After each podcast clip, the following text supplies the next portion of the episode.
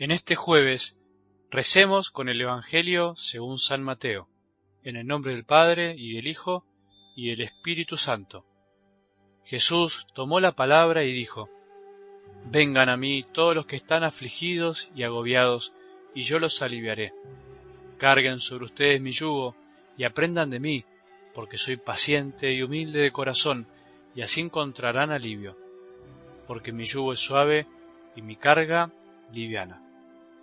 Palabra del Señor.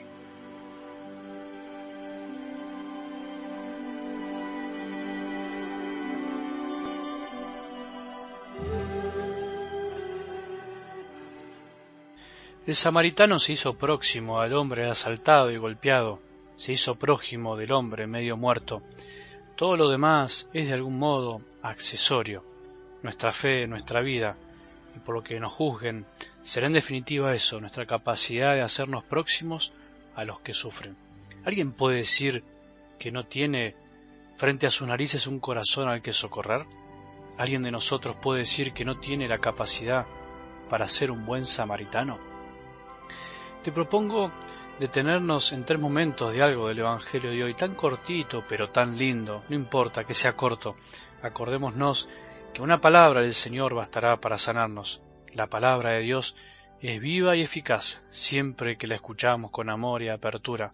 Con solo escuchar una palabra que el Señor nos quiera decir, Él puede tocar nuestro corazón y ayudarnos a caminar en este día, incluso durante toda la vida, porque su palabra nos atraviesa el alma y jamás queda sin dar fruto cuando la deseamos, cuando buscamos su salvación.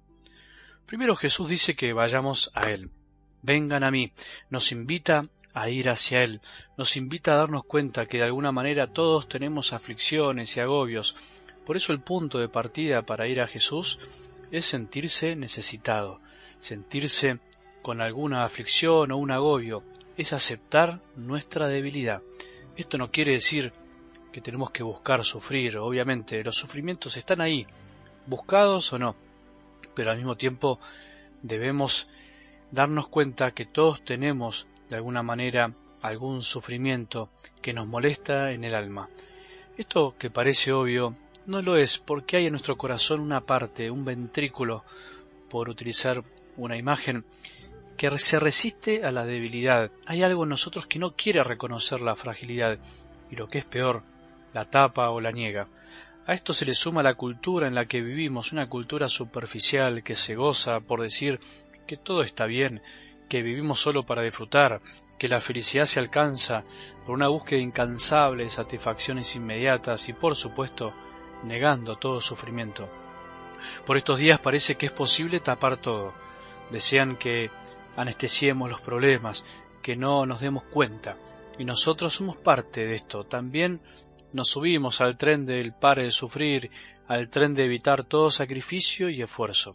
Sin embargo, ¿qué hombre puede decir que en algún momento de su vida evitará toda aflicción, todo agobio? ¿Qué cultura a lo largo del tiempo logró suprimir el sufrimiento humano?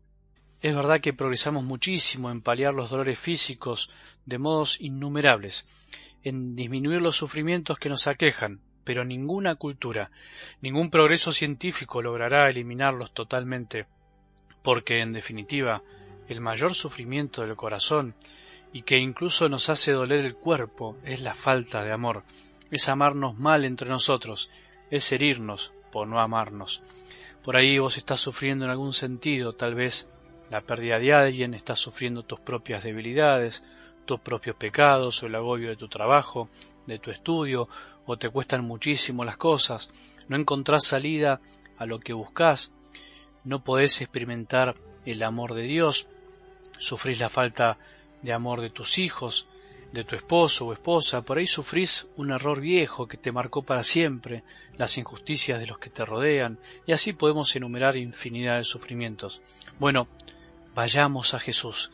Jesús nos dice: vengan a mí, que yo los aliviaré. Ese ir a Jesús es buscarlo en su palabra, en esto que estamos haciendo de escuchar su palabra, es buscarlo también en la Eucaristía, obviamente, buscarlo en la oración, en alguien que me escuche, y que sea instrumento de Dios, es buscarlo entregándose en algún servicio, es ofrecer cada actividad del día, es perdonar al que nos ofendió, es entregarse a una causa noble, es dejar de quejarnos y ponernos a trabajar, es mirar para adelante y no revolver el pasado, es vivir el presente con lo que tiene, es confiar el futuro a su providencia. Ir a Jesús, eso es lo que nos tiene que quedar hoy en el corazón. El segundo tema que podemos reflexionar es que el Señor nos invita a aprender de Él. Aprendan de mí, que soy manso y humilde de corazón, paciente y humilde de corazón. Esa es la gran virtud que el Señor nos invita a imitar en su vida, aprender de su humildad, aprender de la humildad que nos impide creernos que podemos dominar todo y podemos controlarlo todo.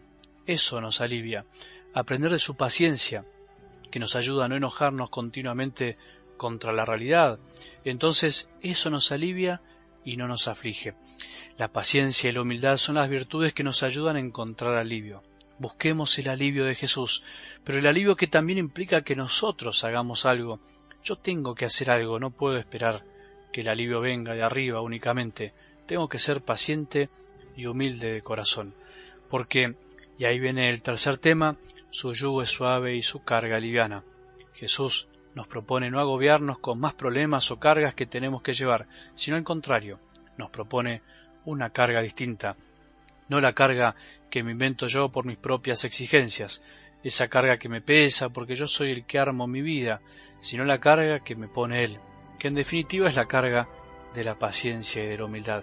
Ser paciente y humilde es un yugo, es algo que tenemos que cargar sobre nosotros y hacer un esfuerzo para alcanzarla, pero al mismo tiempo es lo que nos da alivio, nos da la paz. Solo el paciente y humilde tiene paz. Es la sabiduría de saber que todo está en sus manos. Bueno, ojalá que este día podamos sentirnos aliviados de nuestros agobios y sufrimientos, buscando descanso en Él, buscándolo solo a Él.